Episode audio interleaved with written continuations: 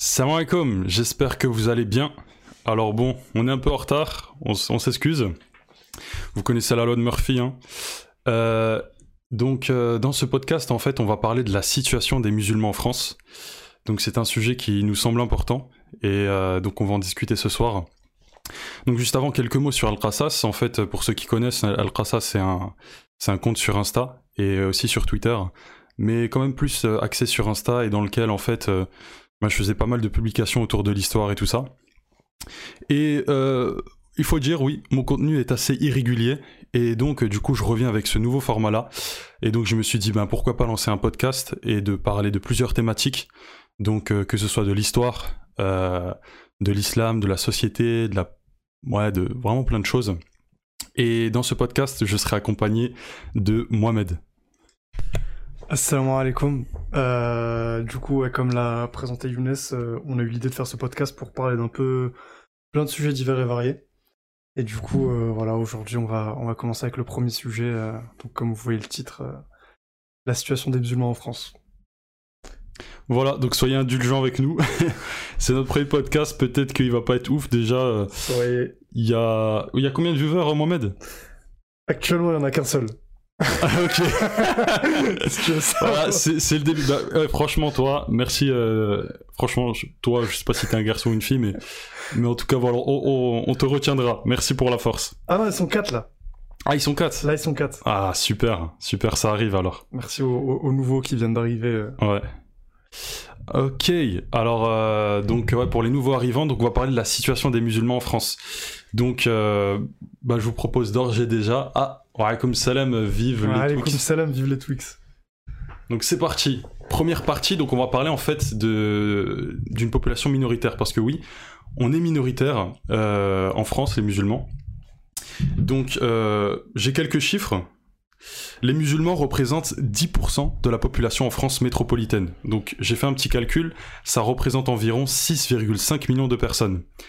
Et donc c'est ce qui fait que l'islam, c'est la deuxième religion en France, juste derrière le catholicisme, qui lui avoisine les 29%. Une chose à noter qui est importante, c'est que même si on est une minorité, on est aujourd'hui, la religion qui a le plus fort taux de croissance. Et donc on monte, contrairement au catholicisme où ça baisse. Mais point à noter, c'est que on est une minorité, mais par contre quand on regarde les statistiques liées à l'immigration, et ben en fait on est nettement plus présent, nous les musulmans. Et cette immigration en fait elle vient de plusieurs régions, plusieurs pays. En tête de liste on pourrait parler du Maghreb, de l'Afrique subsaharienne, mais aussi de la Turquie, du Moyen-Orient. Et donc je vais vous partager là tout de suite un graphique de l'INSEE. Qui s'intitule donc « Affiliation religieuse selon le statut migratoire et l'origine ». Donc, je sais pas si vous voyez bien sur le graphique, mais en gros, pourquoi je sors ce graphique-là, c'est pour dire qu'on est 10% de la population métropolitaine en France, mais par contre, sur la population immigrée, on est 44%, donc c'est 4 fois plus élevé. Également, on est 48% des descendants de 2 parents immigrés. En revanche, quand on regarde au niveau des descendants immigrés issus de couples mixtes, alors que les couples mixtes, ça veut dire quoi? C'est par exemple, t'as un papa qui est musulman et une maman qui est chrétienne ou qui est athée et inversement. Là, ça tombe à 14%.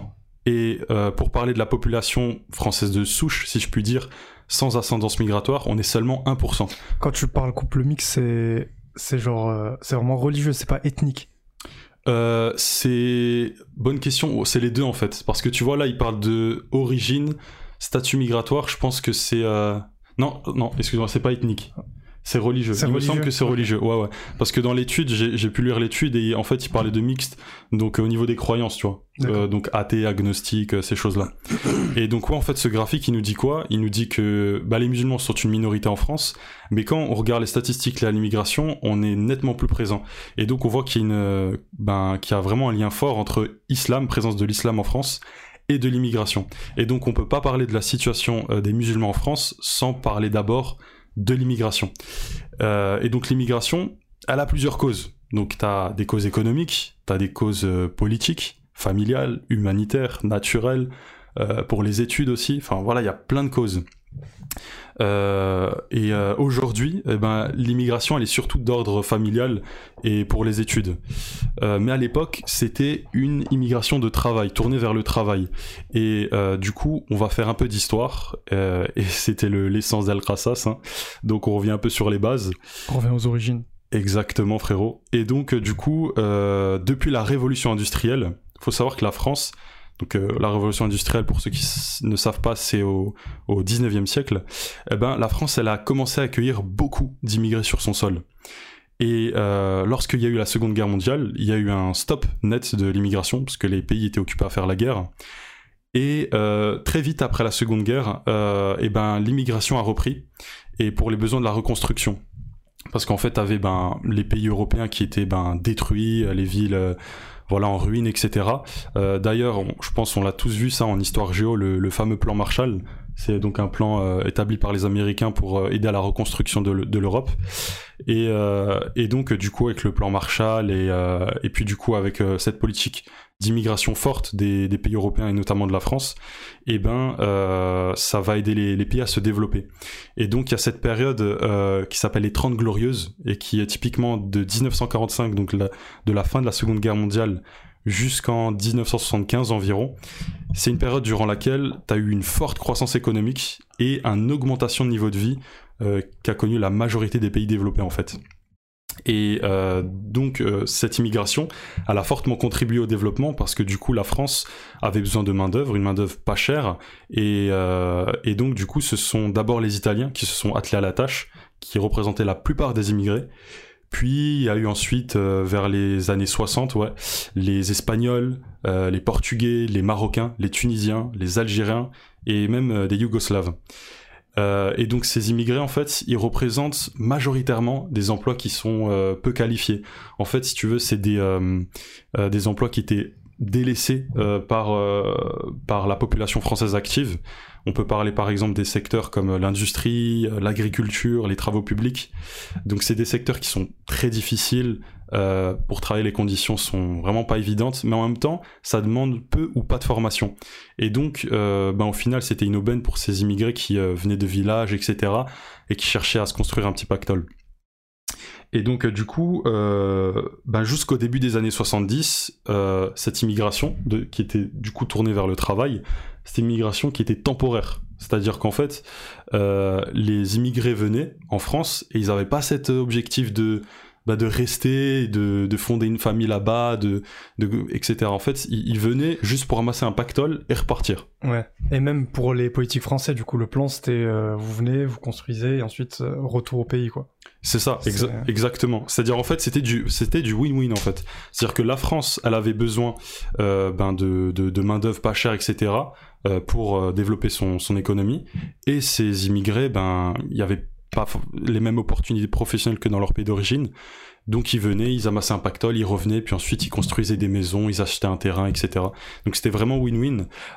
Mais il y a eu un basculement. En fait, il y a eu un basculement parce que à cette époque, donc jusqu'au début des années 70, t'avais les frontières qui étaient globalement ouvertes. Et donc, comme je disais, les immigrés venaient pour des périodes provisoires. Mais début des années 70, il y a eu un basculement. Et je vais vous partager d'abord une vidéo de Francis Bouygues. Bouygues, je pense que vous connaissez, hein, c'est dans la télécom aujourd'hui, mais c'est aussi dans plein de secteurs. Et je crois qu'à la base, si je dis pas de bêtises, c'était dans le BTP. Et donc, c'est un industriel français qui dit une chose intéressante. C'est toujours le cas, c'est un grand groupe immobilier, il me semble. Immobilier ? Ok. Ouais, en fait, c'est comme une pieuvre tentaculaire, tu sais, qui est dans plein de secteurs comme ça, ouais. Tu vois. Et donc, ouais, Francis Bouygues, il dit une chose intéressante sur les travailleurs migrés.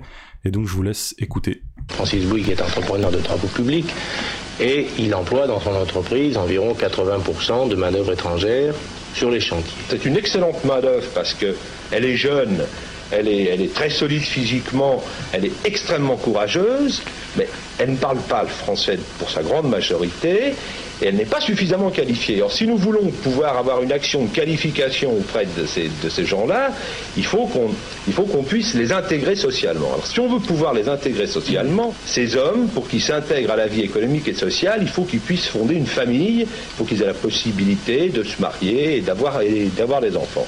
Donc, là où le problème est difficile pour le travailleur étranger, c'est de pouvoir s'implanter en France et d'y fonder une famille. À partir du moment où le travailleur étranger s'implante en France et fonde une famille, le problème est pratiquement résolu, il est tout à fait différent. Valéry Giscard d'Estaing comblera les vœux de Francis Bouygues en promulguant la loi du regroupement familial en 1975. La République. Ok, donc là, dans cette vidéo, on voit quoi? On voit donc un industriel français, Francis Bouygues, qui parle en fait d'un problème qui est assez gênant pour lui, grand patron. C'est qu'en fait, il y a des immigrés qui viennent, qui sont peu ou pas qualifiés au départ et qui vont recevoir une qualification. Mais ces immigrés, les bras sont là, c'est-à-dire qu'ils vont aider, ils vont faire les efforts physiques, etc. Mais le cœur n'y est pas. C'est-à-dire que dès qu'ils gagnent leur pain et tout, hop, ils repartent au pays. Et ça, c'est du coup embêtant pour un patron comme Francis Bouygues, parce qu'il aimerait que ses travailleurs restent et que du coup il ne perd pas cet investissement qu'il a fait sur ses employés.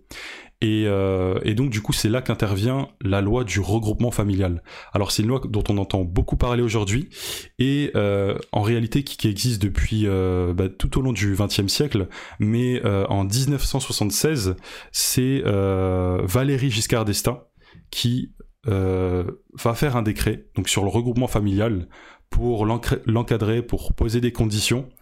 Et le regroupement familial, c'est quoi en gros? Ça permet à un immigré qui est en situation régulière d'amener son épouse, ses enfants mineurs, je crois, donc à venir le rejoindre. Et en fait, Valéry Giscard d'Estaing, il espérait à travers donc ce décret, eh bien d'apporter un cadre, si je pourrais dire, moral, un peu religieux, etc. à l'immigré, parce que voilà, sa famille, il y a le sens des responsabilités, et en même temps, il parlait d'intégration, ça va le permettre d'intégrer dans la société. Enfin voilà, c'est ce qu'il pensait en gros. Ma famille vient, donc j'ai des responsabilités, je dois encore plus bosser et tout ça, et puis ça fait que voilà, je m'insère dans la société, c'est beaucoup plus simple.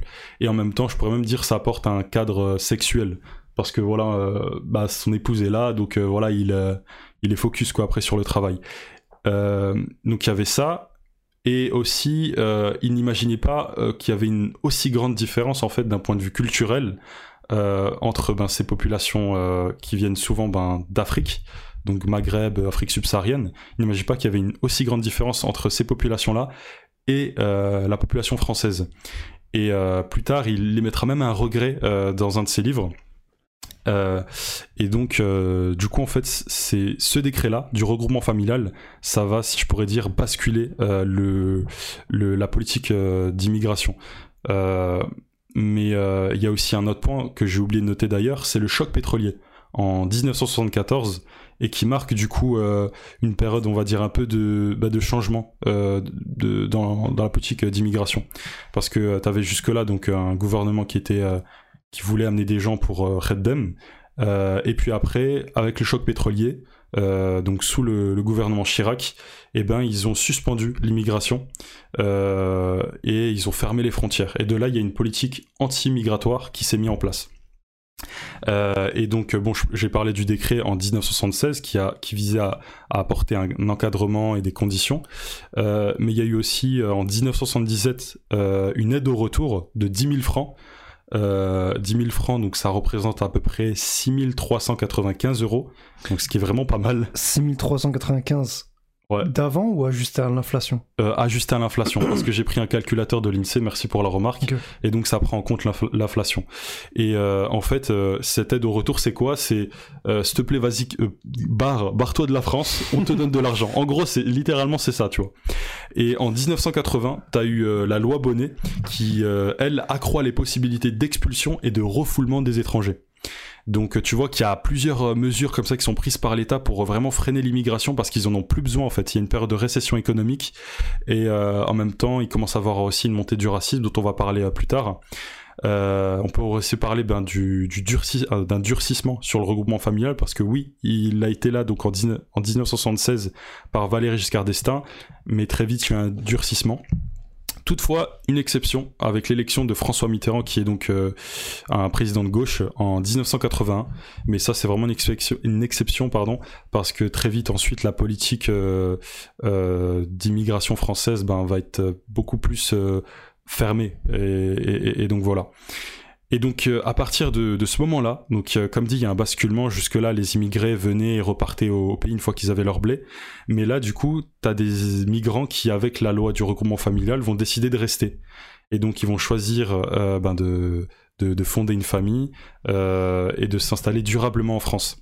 On notera quand même que, malgré ce que tu dis, c'est justement le durcissement de la politique migratoire, etc., le fait que, on essaie d'empêcher au maximum les immigrés d'immigrer en France, ils ont quand même fait le choix de rester, alors que c'était peut-être des signes précurseurs sur ce dont tu vas parler ensuite, tu vois, ouais. La montée du racisme et tout. Ouais, c'est ça. Et donc, en fait, ouais, ils vont faire des enfants. Et donc là, ça va devenir problématique parce que eux, ils sont encore connectés au pays, mais les enfants, on va voir qu'ils vont plus être connectés vraiment au pays. Et donc, ces enfants-là vont devenir français par le droit du sol. Et en fait, ça va transformer le regard des Français et de l'État sur cette immigration. Et donc, je parlais de racisme juste avant, un mot sur le racisme, c'est que en parallèle, t'as une montée du Front National à cette époque, donc avec Jean-Marie Le Pen. Donc c'est un parti politique d'extrême droite, portant des revendications très très anti-immigrées, et ce qui oblige la scène politique française à cette époque de s'aligner sur ces questions-là d'immigration et aussi d'adopter une position plutôt fermée, quoi. Mais également t'as de plus en plus de discrimination, que ce soit à l'embauche, au logement, en fait dans la vie d'une manière générale. J'ai d'ailleurs une anecdote, c'est que j'ai un oncle qui bien qu'il a, il a une bonne profession, etc., quand il s'est installé en France, il a vécu de la discrimination, du racisme pour trouver un logement, alors qu'il avait les sous, qu'il avait les capacités financières, tout ça pour assurer. Mais comme quoi, voilà, c'est un problème qui existait, qui existe toujours, mais surtout à l'époque, je trouve. Et donc voilà. Ensuite, y a des difficultés de logement. Donc ça, on n'en a pas parlé, parce que la France, même déjà dans les années 60, début des années 70, y avait une crise de logement. Et donc t'imagines que quand il y a une nouvelle population qui arrive en plus, ça alourdit en fait le problème. Et donc du coup, les immigrés se retrouvaient souvent obligés de vivre dans des conditions très insalubres, dans des bidonvilles, etc., et qui étaient généralement aux abords des grandes villes. Et donc pour pallier au problème, la France, elle a décidé de construire les grands ensembles. Alors un grand ensemble, c'est quoi? Je vais vous montrer tout de suite. Les grands ensembles, tac tac tac. Voilà, ça c'est un grand ensemble. Donc peut-être vous devez vivre dans un grand ensemble. Moi, j'ai vécu une bonne partie de ma jeunesse dans un grand ensemble. Je vis toujours dans un grand ensemble. Voilà. Et en fait, c'est un urbanisme qui est caractérisé en fait par des bars, des tours. Par des tours très hautes, un peu, ouais, on peut dire un peu fade, un peu triste, un peu gris, mais ça répondait en fait à un besoin urgent de loger des gens. Donc ils étaient pas là dans le ouais, attends, on va faire un truc de luxe, Dubaï, je sais pas quoi. Non, ils construisaient des tours et ils entassaient vite les gens parce que sinon ils étaient dehors, quoi. Ils étaient dans des conditions vraiment, vraiment mauvaises. Et donc du coup voilà, t'as ces quartiers comme ça qui poussent un peu partout en France. Donc t'as en fait une population migrée qui va du coup devoir s'intégrer et difficilement, c'est le cas de le dire. Et donc du coup je vais vous partager une autre vidéo, cette fois-ci d'un immigré marocain que je trouve très intéressante. Pour vous, c'est quoi l'immigration? Nous détestons cette expérience. Nous en sommes dégoûtés. Nous aimerions être dans notre pays, mais ce n'est pas possible. Notre vie a été gâchée dans cette prison qu'est l'immigration. Oui, c'est comme la prison. Il y en a qu'on condamne à l'exil, mais nous sommes condamnés nous-mêmes. Vous-même? Oui, je me suis condamné moi-même. Je suis venu pour gagner un morceau de pain, pour ensuite repartir. Mais on nous a coincés ici. Travailler ici aujourd'hui, demain là. Nous étions jeunes, forts, en bonne santé. Il y avait du travail. Maintenant qu'il n'y en a plus, regardez le résultat. Nous sommes devenus vieux, nos enfants sont nés, ont grandi ici et nous sommes piégés. Nos enfants disent que c'est ici leur pays. Ils n'en connaissent pas d'autres. Nous disons que le Maroc est notre pays. Alors, que faire? Vous êtes coincés? Absolument. Mais comment voulez-vous qu'on se dégage?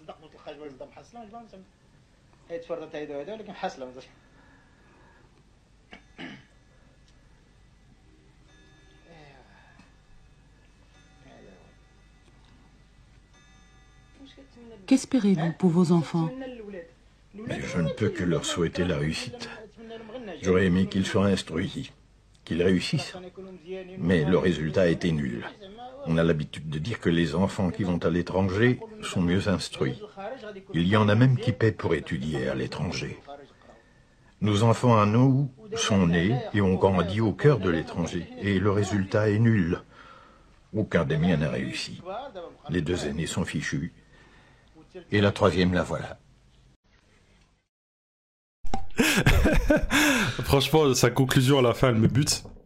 Mais du coup, on rigole, mais c'est triste, bien sûr c'est triste, ouais. Mais c'est la façon dont il a dit en fait. D'ailleurs, ça me rappelle le fait qu'il dise justement, ouais, on était jeunes, on était forts et tout, et ensuite il y avait du travail. Ouais. Et je reviens en fait sur ce que tu disais, le fait que voilà, il y avait pas mal de travail et tout, et les industriels ont forcé pour amener de la main d'œuvre. Ouais. Quand on dit ça, c'était pas juste en mode, il y avait une offre d'emploi, oh venez travailler. Je vais vous raconter une anecdote personnelle, tu vois, mon grand-père, ça je t'ai déjà raconté. Mm. En fait, il s'était venu dans son village et il s'était venu avec des bus et il disait voilà, il y a tel travail, ouais, voilà, il y a tel travail, tel argent, faites vos affaires, on vous prend et demain on part. Et moi perso, c'est comme ça que mon grand-père il est venu. Du coup, il s'est dit ah bah hop, une opportunité et tout, je vais venir en France. Ils me disent qu'il y a du travail, qu'il y a de l'argent, il a fait un sac, il est parti. Et en plus, son père, il était pas d'accord, tu vois. Ouais. Il est parti sans l'accord de son père et tout, du coup, pour revenir en France travailler. Mais c'était comme ça, en fait. Ils avaient tellement besoin de main-d'œuvre qu'ils venaient vraiment, ils mettaient les moyens pour venir chercher la main-d'œuvre directement en Afrique. C'était pas juste, voilà, vous pouvez venir travailler, quoi. C'est la dinguerie. Genre, cette situation, si tu penses aujourd'hui, c'est lunaire, ça existe pas, tu vois. Parce que maintenant, c'est tout le contraire. C'est qu'on n'a plus besoin, en fait, on n'a plus d'intérêt économique à ramener de la main-d'œuvre, donc restez chez vous. C'est un peu ça le truc. Et donc, du coup, ouais, ben, comme il a dit, donc, ce hajj marocain, c'est que ses enfants, malheureusement, et c'est pas le seul, c'est le cas de beaucoup de parents immigrés qui n'ont pas forcément la langue, etc. Et voilà, ils ont des enfants qui ne se sont pas bien insérés, qui ont pour une bonne partie qui sont devenus des racailles, ou en tout cas des gens qui voilà, ils naviguent dans la vie. Et donc du coup en fait ça crée une jeunesse qui en fait est à la fois ne se sent pas vraiment dans son pays, à sa place en France, mais aussi dans son bled, parce que quand ça va partir au bled, ça va dire à l'immigré, etc. C'est-à-dire en fait tu te retrouves avec un peu une schizophrénie, c'est que, imagine le délire, t'es ni en France, ni au Maroc, en Algérie, ou que sais-je, tu te sens vraiment, tu vois, intégré bien, parce que t'es à la frontière en fait. Et donc ça crée comme ça en fait une jeunesse qui est en fait perdu en fait. Et t'as ce film de Line de Mathieu Kassovitz, je trouve, qui représente assez bien ce problème social. Et donc voilà, t'as beaucoup d'immigrés qui sont parqués dans des cités, des environnements, tu les vois, tu dis vas-y, t'es gris comme l'immeuble en fait, tu deviens gris comme l'immeuble. Et des cités d'ailleurs qu'il faut préciser qui étaient construites temporairement au départ. Moi, l'immeuble dans lequel je vivais avant, il a été construit je crois dans les années 60 et c'était pas pour durer aussi longtemps, plus d'un demi-siècle. Et pourtant c'est toujours le cas, il est toujours debout.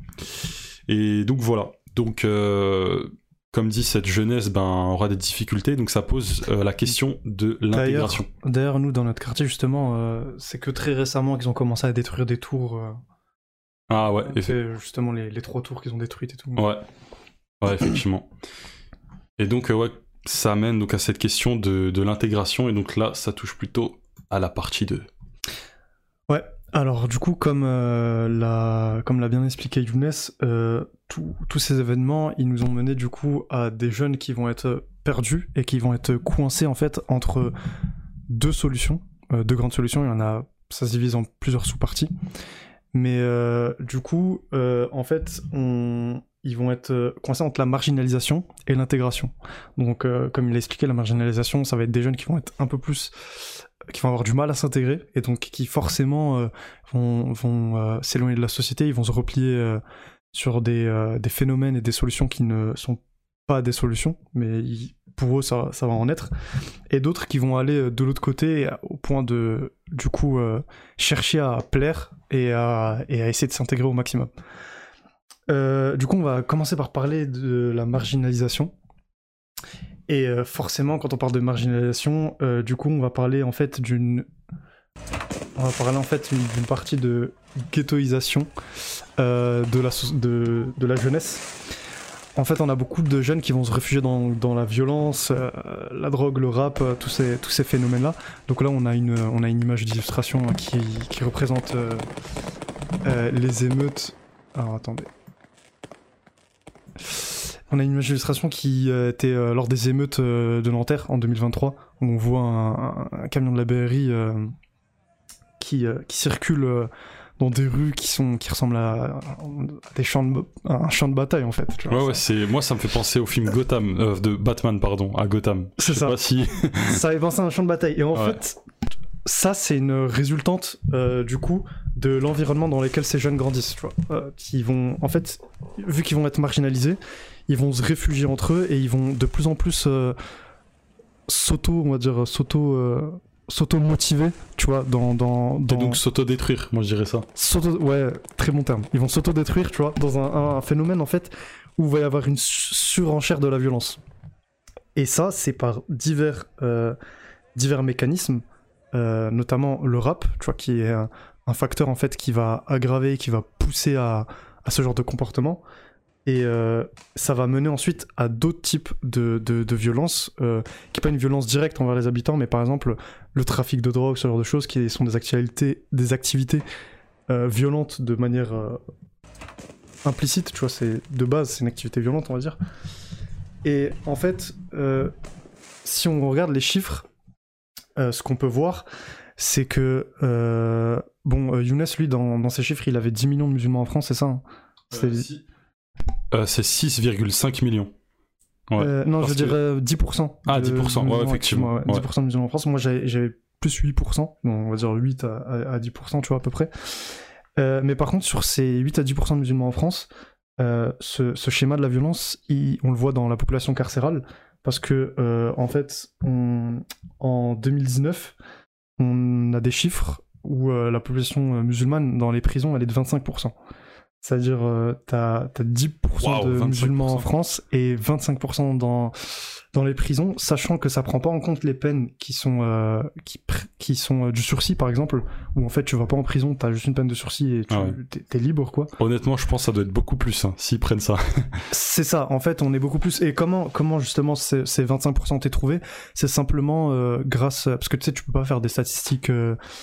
ethnique et religieuse, il me semble. Ah, effectivement, c'est pas comme aux States où c'est beaucoup plus ouvert et tout. Ouais, voilà. Ça. Et du coup, comment on a ce chiffre? C'est en fait le nombre de personnes dans la population carcérale qui ont demandé un régime particulier au mois de Ramadan, tu vois. Donc, c'est-à-dire à Ramadan, ils ont demandé un régime particulier. Du coup, forcément, t'en déduis que c'est des musulmans, tu vois. Ouais. Donc, on a 25% de la population carcérale qui ont fait ce genre de demande. Et ça, du coup, c'est une note de Libération. Pour ceux... De toute façon, tout ce qui est source, on les donnera plus tard pour ceux qui veulent vérifier. Ouais. Je vais pas préciser à chaque fois. Parfois, on les précise juste à l'écran, comme par exemple avant, le graphique, il y avait la source venant de l'INSEE, je crois. Mais parfois, bon, on va lâcher comme ça des infos, des chiffres, mais ce sera retrouvable sur les réseaux sociaux, parce qu'après, on postera des extraits du podcast. Et d'ailleurs, n'oubliez pas de vous abonner sur Instagram, Twitter, ou X, maintenant ça s'appelle comme ça, TikTok, bref. Voilà, vous connaissez la famille, abonnez-vous partout pour ne rien rater. Et aussi à follow ici sur Twitch, parce qu'on tournait entre 2 et 4 viewers, donc follow. Ouais, et du coup, en fait, donc on a une population carcérale, on voit, qui est beaucoup plus élevée que la part de musulmans en France, donc on a une grosse partie des musulmans en France. Oh, merci... Merci Punchmania, merci beaucoup. Lui, ça se voit, il venait du live de Maxime Biagui, là où je sais pas comment on dit. Ah oui, c'est vrai, ceux qui regardent Zen, venez chez nous. Si vous avez des potes qui regardent Zen actuellement, dites leur de venir chez nous. Là, c'est bien, là, vous apprenez des choses, les gens. Genre, et en plus, des fois, on est drôle et tout, on lâche des petites blagues, donc on rigole et on apprend. Voilà. C'est ça. Donc du coup, on a vraiment une part de la Oumma, malheureusement, qui est une grosse partie de violence en elle, et c'est dû justement... Ah ouais. Bon, Ayoub, bah, pour les 2-3 qui sont dans le... c'est voilà, un pote qui est... Bah, du coup, qui est plus notre pote, mais voilà. C'est ça. Non, merci le ref. Merci. Reste, tu peux aussi faire un sub... Nous, il n'y a rien, tranquille. Si tu veux mettre 2,50... Ah oui, voilà. Ou même un peu plus, tu vois, on gratte un tacos ou tu vois. Bref, on va avancer. Ouais. En gros, du coup, donc on a ce phénomène de violence qui est super répandu dans la Oumma, dû à justement ce phénomène de marginalisation. Et justement, au niveau de la violence, on n'a pas seulement la violence dite des banlieues. Je parle des banlieues, c'est vraiment le côté, donc comme je dis, rap, trafic de drogue, émeute, violence. On a un autre type de violence... et qui est là plus chez les gens qui vont justement se rechercher une identité islamique, mais qui malheureusement vont aller dans le mauvais chemin, tu vois. Ouais, ouais. Et ça, c'est la radicalisation, tu vois. Donc ça va être les jeunes qui vont, en voulant justement rechercher un peu cette islamité qui a été perdue à cause de cette marginalisation, vont un peu essayer de la chercher, mais dans des voies qui sont toujours dans le cas de la violence. Et d'ailleurs, en général, on trouve que dans les profils des radicalisés, et quand je parle de radicaliser, attention, parce que voilà, dans les médias français, quelqu'un de radicalisé, c'est juste quelqu'un qui pratique bien sa religion. Nous, on parle pas de ça, on parle vraiment de ceux qui adhèrent à des idéologies voilà, terroristes, etc. Ouais, ouais. Dans la part de ces radicalisés, il y a énormément de gens justement qui avaient commis des actes de violence et qui étaient un peu dans cette culture de la banlieue et qui ensuite ont décidé de rediriger cette violence, selon eux, dans la voie de l'islam. Du coup, c'est un peu le profil qu'on revoit souvent. Et au niveau des chiffres, à l'automne 2019, en fait, il y a eu un chiffre qui a été sorti par le gouvernement, donc qu'on peut retrouver sur stopdjihadisme.gouv. Je pense que tout le monde connaît la fiche S, la fameuse fiche qu'on entend dans les médias. Oui, cet individu. La fiche S. Fichier S. Ah, fichier S, j'ai compris, la fiche S. Non, les individus fichier S. Donc oui, c'est une fiche S. C'est, en fait, c'est la fiche sûreté. Et en fait, cette fiche S, elle veut tout et rien dire parce qu'elle inclut énormément de choses. Elle inclut les gens qui sont recherchés, enfin, qui sont pas recherchés, mais qui sont fichés pour atteinte à la sûreté de l'État, les gens qui vont être évadés, les gens qui sont... non, pas évadés. Évadé, c'est justement FSPRT, mais par exemple un individu qui peut avoir des tendances à fuguer, un jeune qui a des tendances, il peut être fiché S. Un activiste, tu sais, qui va dans les ZAD, ça, les ZAD, j'ai oublié le terme, tu sais, ceux qui bloquent les chantiers d'aéroports, ce genre de choses, bah, il va être fiché S. En fait, c'est vraiment juste une fiche en mode « Oh, ce gars, il peut-être un peu saouler. » Ouais, en fait, apporter des troubles à l'ordre public. C'est ça, ouais. Mais c'est pas djihadisme et tout. Ouais, parce qu'on l'entend souvent pour ça, mais c'est vrai qu'il y a même des gens d'extrême droite qui peuvent être fichés S. Extrême droite, extrême gauche, un jeune qui fugue et qui fait des problèmes à sa famille, des trucs comme ça. Mais du coup, il y a une fiche qui est plus précise, c'est la FSPRT, donc Fichier des signalements pour la prévention et la radicalisation à caractère terroriste. Et là, c'est vraiment tous ceux qui ont montré des signes de radicalisation et de potentiel départ en Syrie, par exemple, ce genre de choses. Là, du coup, en 2019, on a 21 000 ou 21 000 personnes. 21 000. 21 000 personnes. 21 000 personnes qui ont fait l'objet d'un signalement de ce type. Et c'est un chiffre qui est en progression. Donc ça veut dire que j'ai pas les chiffres, mais j'ai vu dans l'article que c'était en progression. Donc ça veut dire que par rapport à avant, malgré que moi, à titre perso, je me serais dit en 2015-2016, il y aurait eu plus de fiches. C'est à l'âge d'or, entre guillemets, de Daesh et tout, tous ces groupes. Bah, apparemment, c'est un chiffre qui progresse. Donc il y a de plus en plus de fichiers S. De fichiers FSPRT. Ah, FSP, ok. Ouais, il est compliqué. Il est très compliqué celui-là. Et donc du coup, on a justement une recrudescence de ce phénomène où des gens vont chercher de la violence. C'est ça, s'il y a un terme à retenir, c'est chercher de la violence parce qu'ils sont marginalisés. Ouais.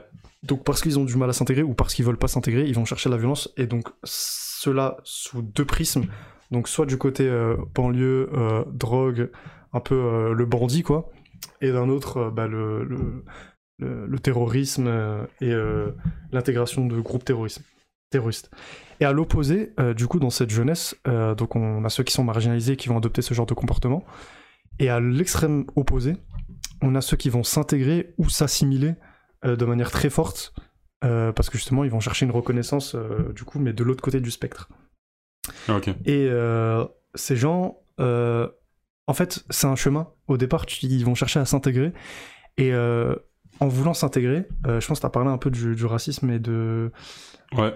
T'as pas parlé de l'association, tu m'avais parlé d'une association, c'était ouais, Balance ton pote. Je vais en parler tout à l'heure, mais ouais, c'est okay. L'association SOS Racisme. Ouais. Et leur slogan, ben, c'est Touche pas mon pote. Avec, Touche pas mon pote, ouais. Tu sais, sur la main jaune, là, c'est devenu connu. Ouais, justement. Du coup, en fait, justement, ils vont vouloir s'intégrer, ils vont faire face à du racisme, en fait, et de la discrimination. Par exemple, à l'embauche... on a parlé en première partie des problèmes pour la recherche d'emploi, de logement, ce genre de choses. Ouais. Et ce qui va mener, en fait, donc, la première partie, donc ceux qui vont se radicaliser, ceux qui vont dire « Ok, on me rejette, donc je vais les rejeter, mais encore plus fort ». Et on a les gens qui vont s'assimiler. Et du coup, ça, c'est exactement ce que, par exemple, on a des candidats comme Zemmour qui recherchent. Ouais. Et en fait, ça va être justement le musulman, le jeune, qui va du coup mettre de côté ses valeurs islamiques et, pour mieux s'intégrer et mieux être accepté. Et qui va parfois jusqu'à essayer de modifier la religion et certains aspects de la religion. Ouais. D'ailleurs, tu as parlé de Zemmour et j'ai pu voir des fois à la télé, tout ça, des électeurs de Zemmour qui étaient musulmans. Et il y en avait un, ça m'avait un peu marqué, il disait « Ouais, moi je vote Zemmour parce que voilà, il a sur la famille, la question de la famille, d'homosexualité ou ces choses-là, bah, il est plus proche de l'islam que la gauche, etc. » tu vois.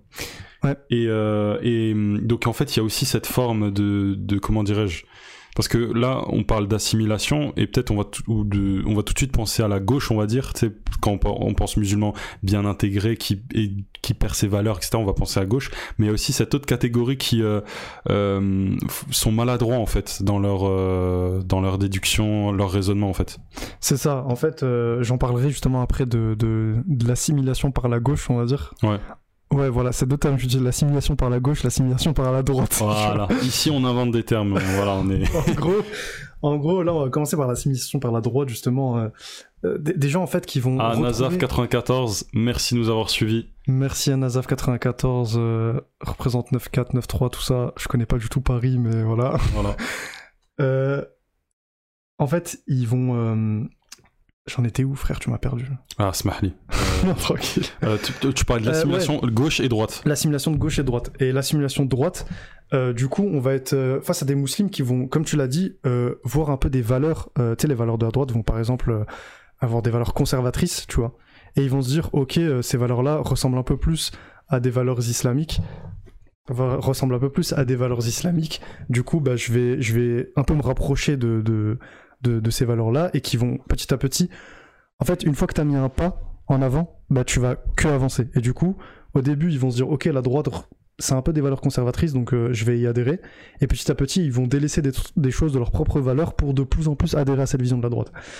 Et en fait, contrairement à ce qu'on peut penser, il y a... Quand on parle d'Éric Zemmour, on pense qu'il est anti-musulman, mais lui, ce qu'il dit, c'est pas ça, tu vois.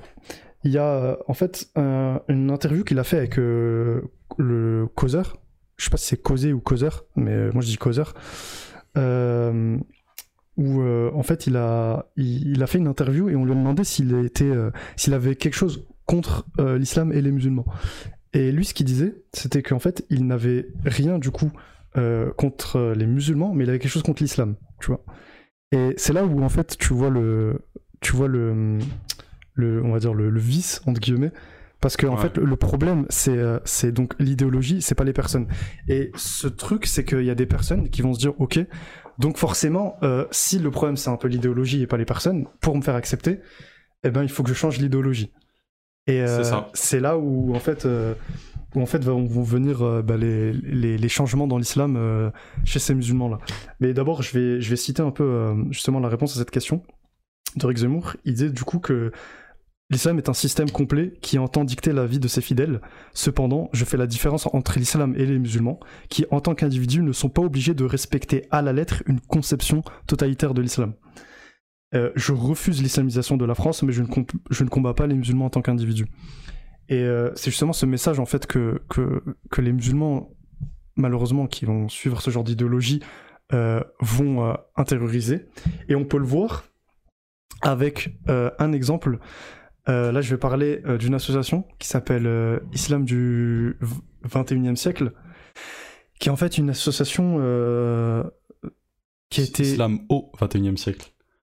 Islam au 21ème siècle. Je fais comme le même là, du gars relou là, qui interroge. Ouais. Islam au 21ème siècle.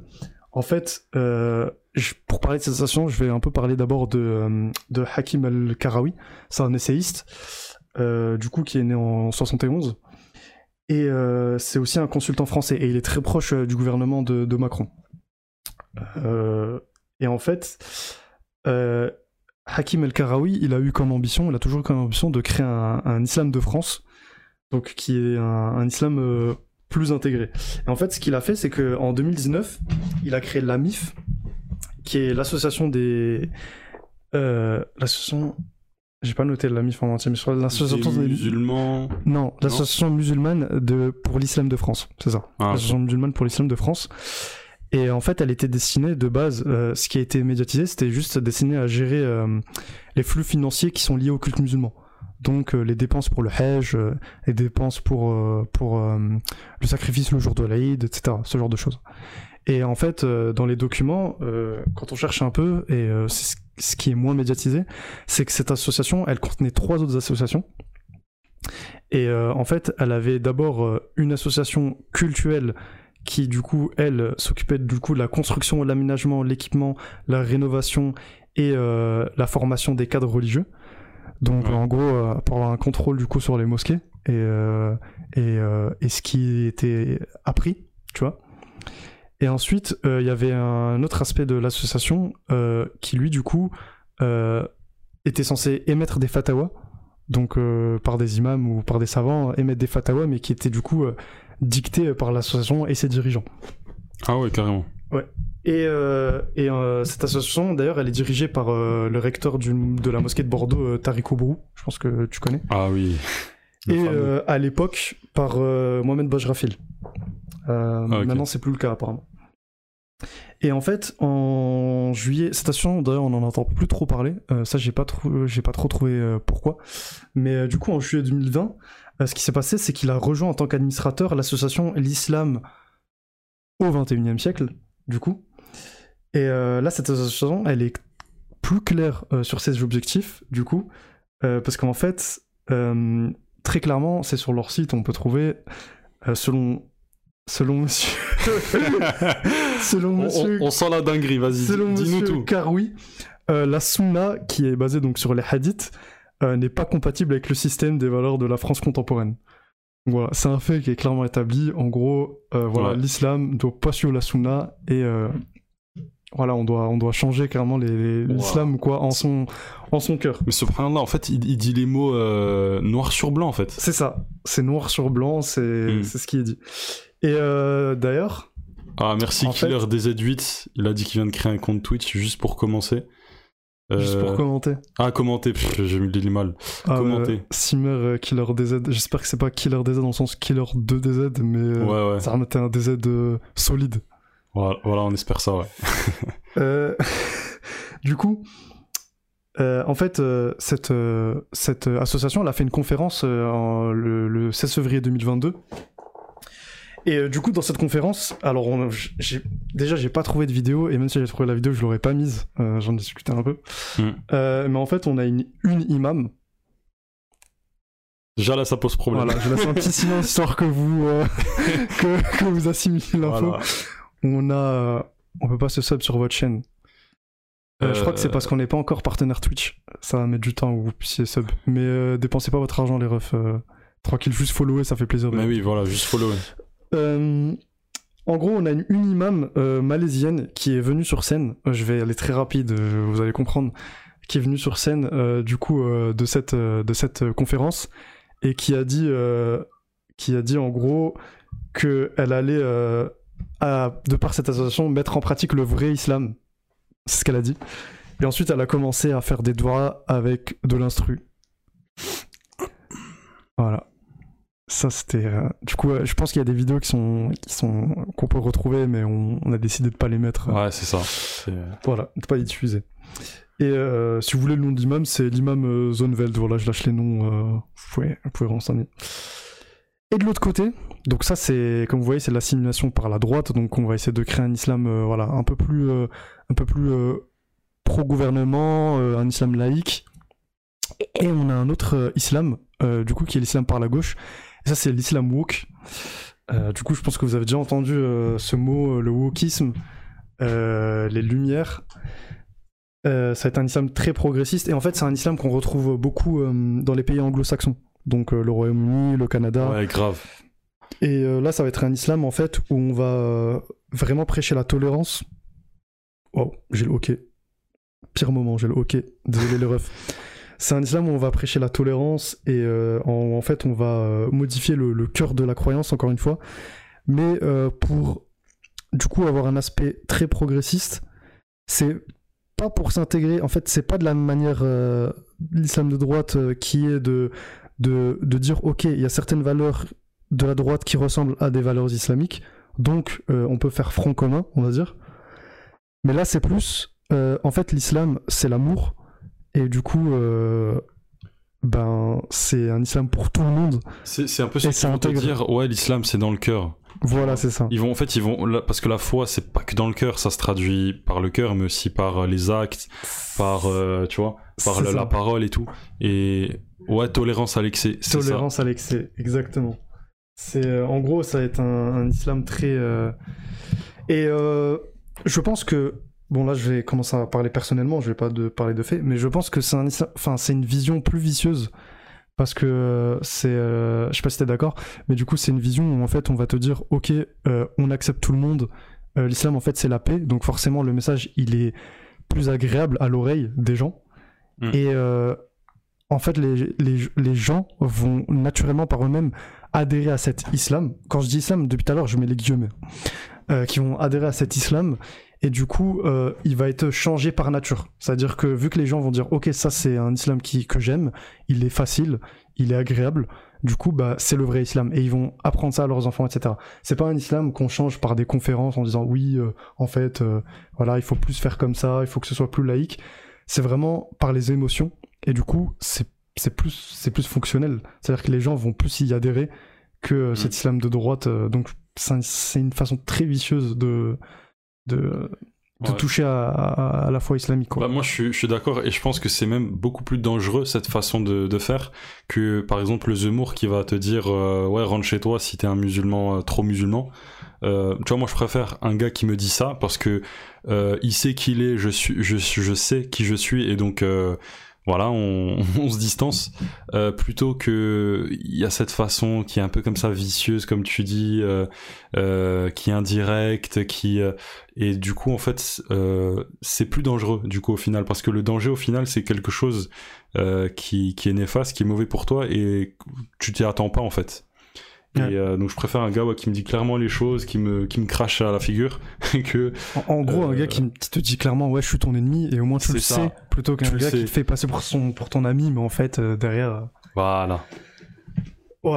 Et du coup, donc on a un peu vu tous les islams. Bon, j'ai un peu plus parlé de l'islam de droite que de l'islam de gauche, parce que voilà. T'as beaucoup parlé, mashallah. On a un peu vu tous ces islams, et du coup... au niveau de la sphère politique, on a aussi la France qui essaie de créer son islam de France. Ça rentre d'ailleurs un peu avec le sujet avec Monsieur Karoui. Et ça nous mène en fait à voir la sphère politico-médiatique. Donc commençons dans la sphère politique. Donc pour rappel, la France, donc ça je l'ai pris de la constitution du 4 octobre 1958, la France est une république indivisible, laïque, démocratique et sociale.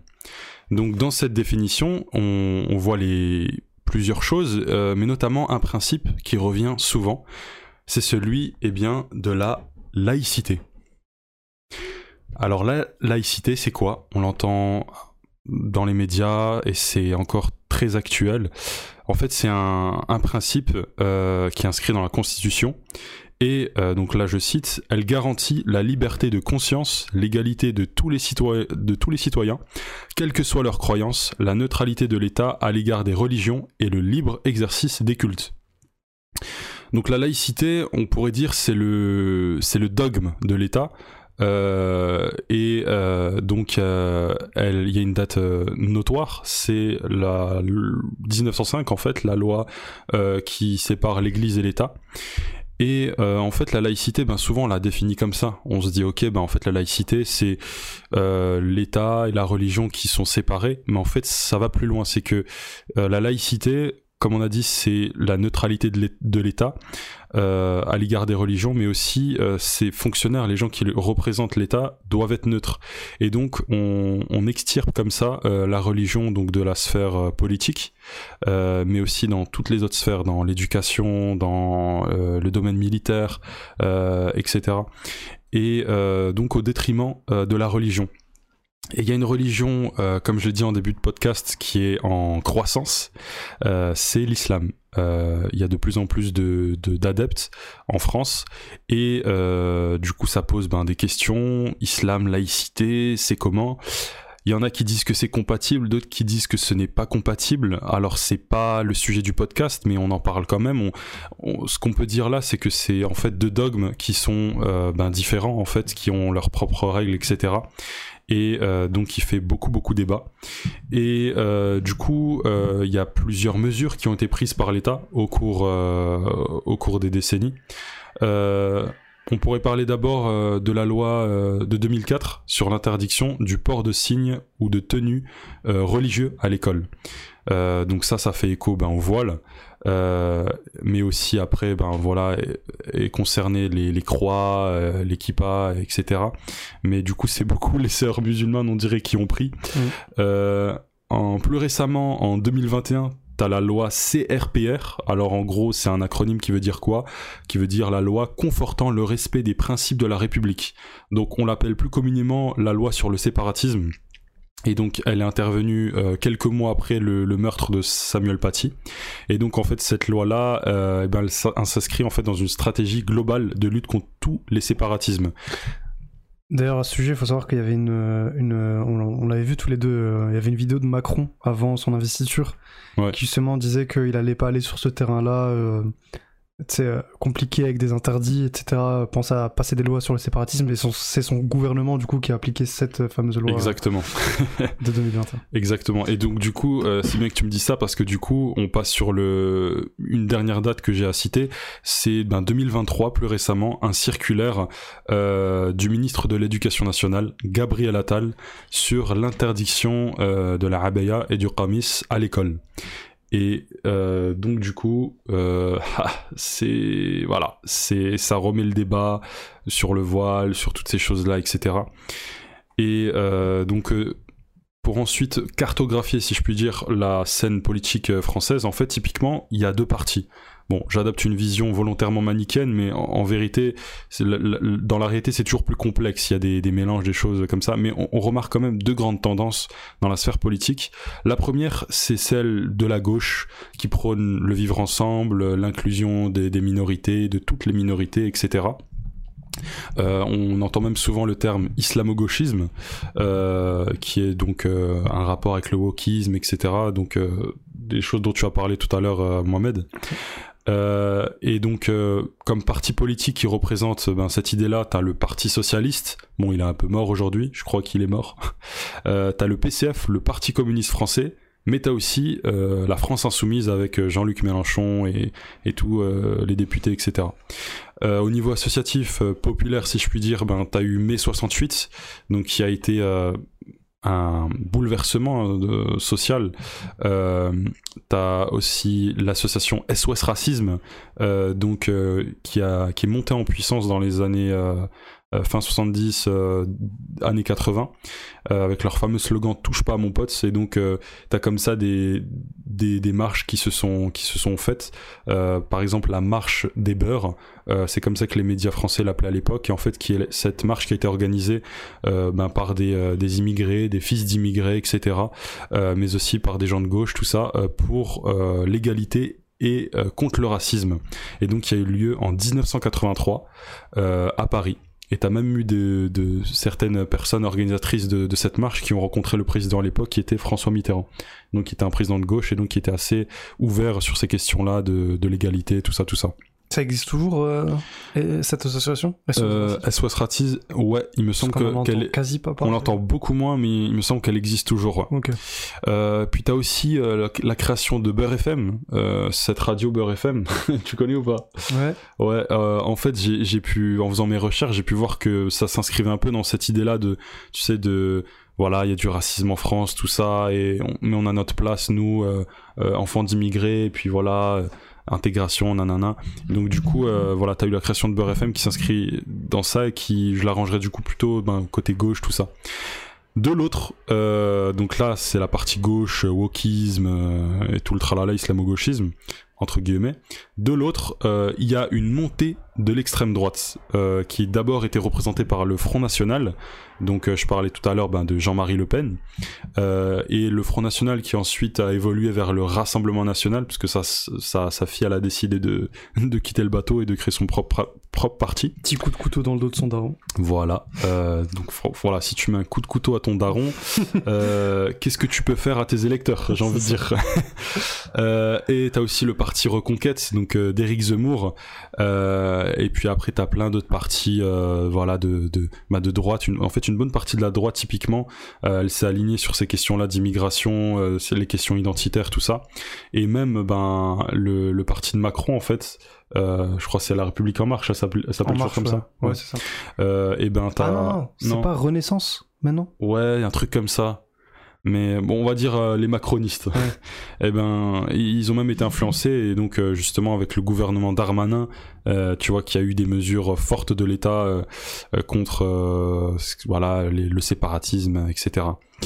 Et donc après au niveau populaire associatif, on peut parler de Génération Identitaire, une association qui aujourd'hui est dissoute mais qui était une association d'extrême droite. T'as aussi voilà, des partis monarchistes comme l'Action Française, t'as des groupuscules néofascistes, des catholiques intégristes, des youtubeurs aussi d'extrême droite, on peut citer Papacito, on peut citer Julien Rochdy ou Thaïs Descuffon, je sais pas si je dis bien son nom de famille, mais voilà, du coup t'as... T'as tout cette sphère-là comme ça, donc de droite, extrême droite en fait.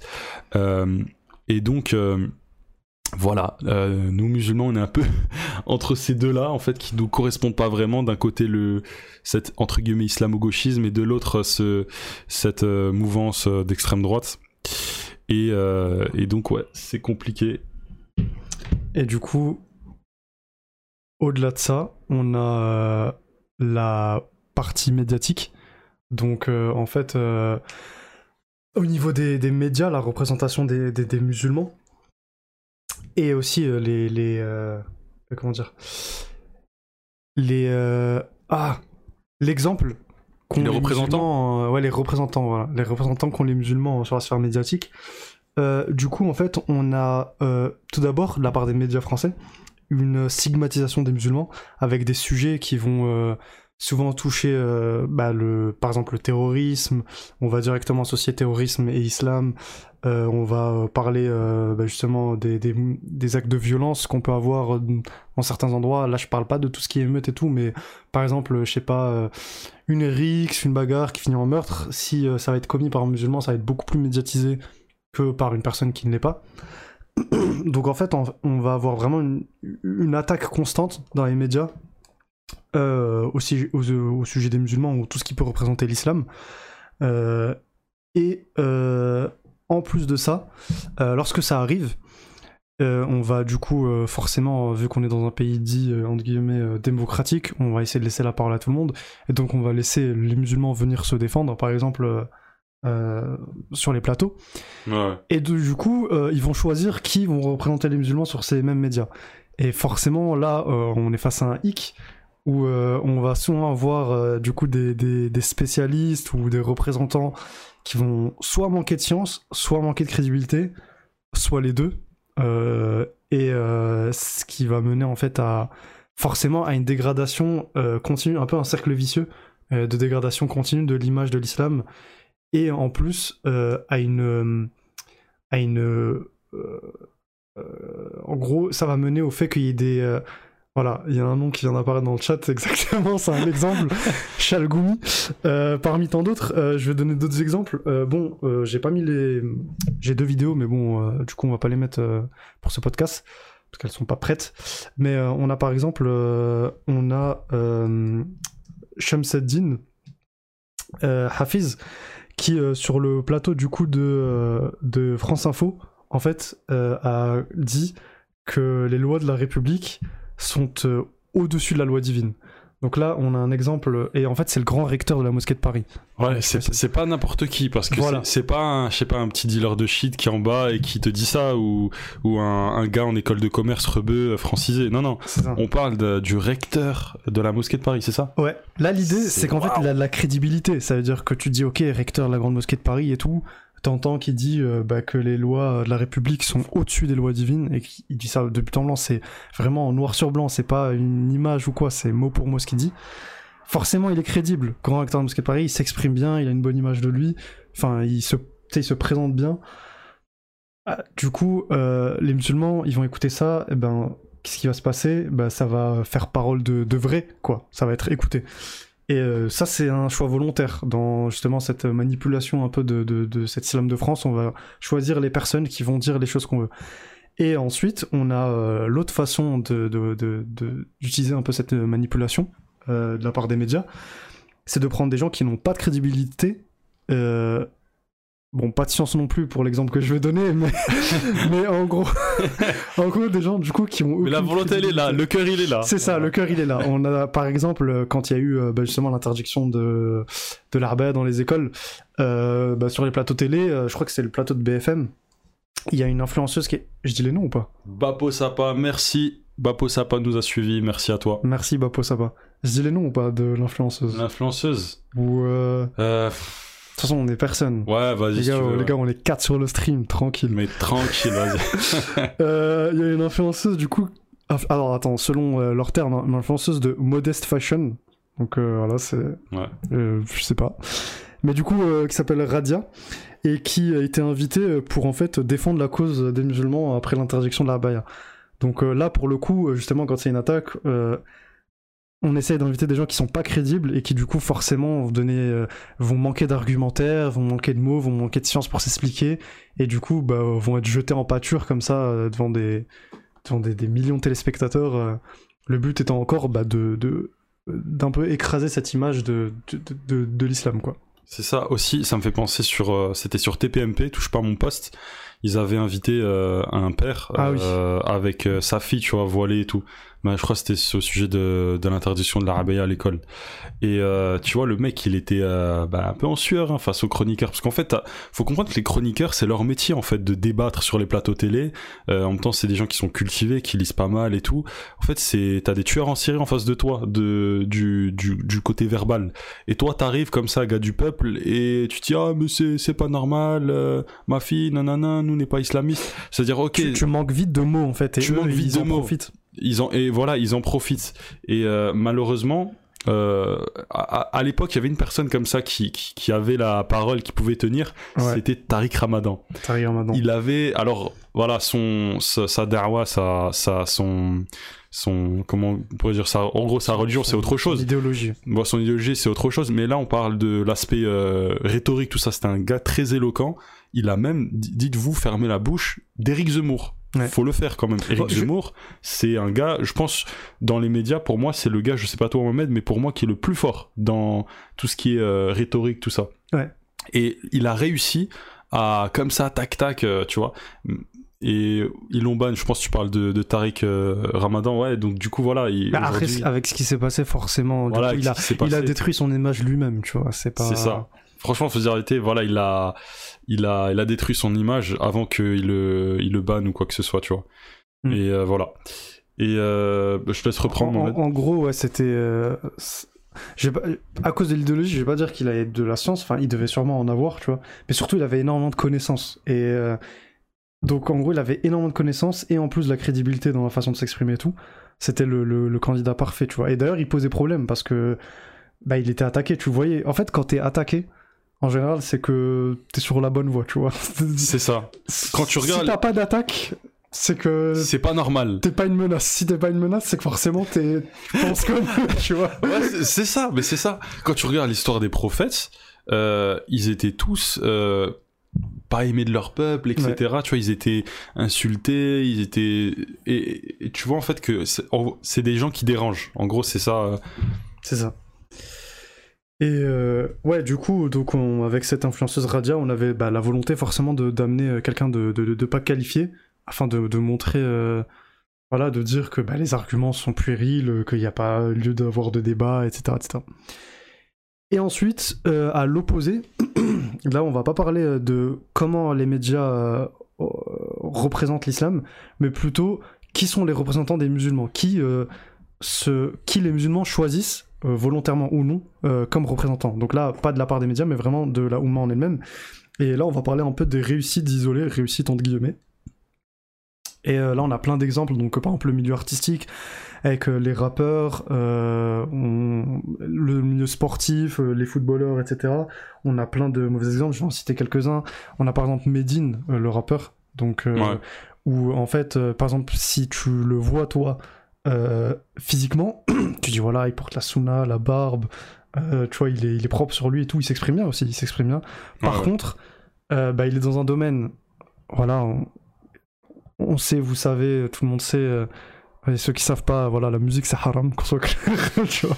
On en fera un sujet de podcast la prochaine fois pour expliquer. On fera un sujet plus poussé, ouais, ouais. Mais pour dire que voilà, la musique c'est pas un bon moyen de gagner sa vie, et encore moins le rap, où justement on va avoir des termes vulgaires. Tu vas dans le mauvais du mauvais en fait. Et tout ça.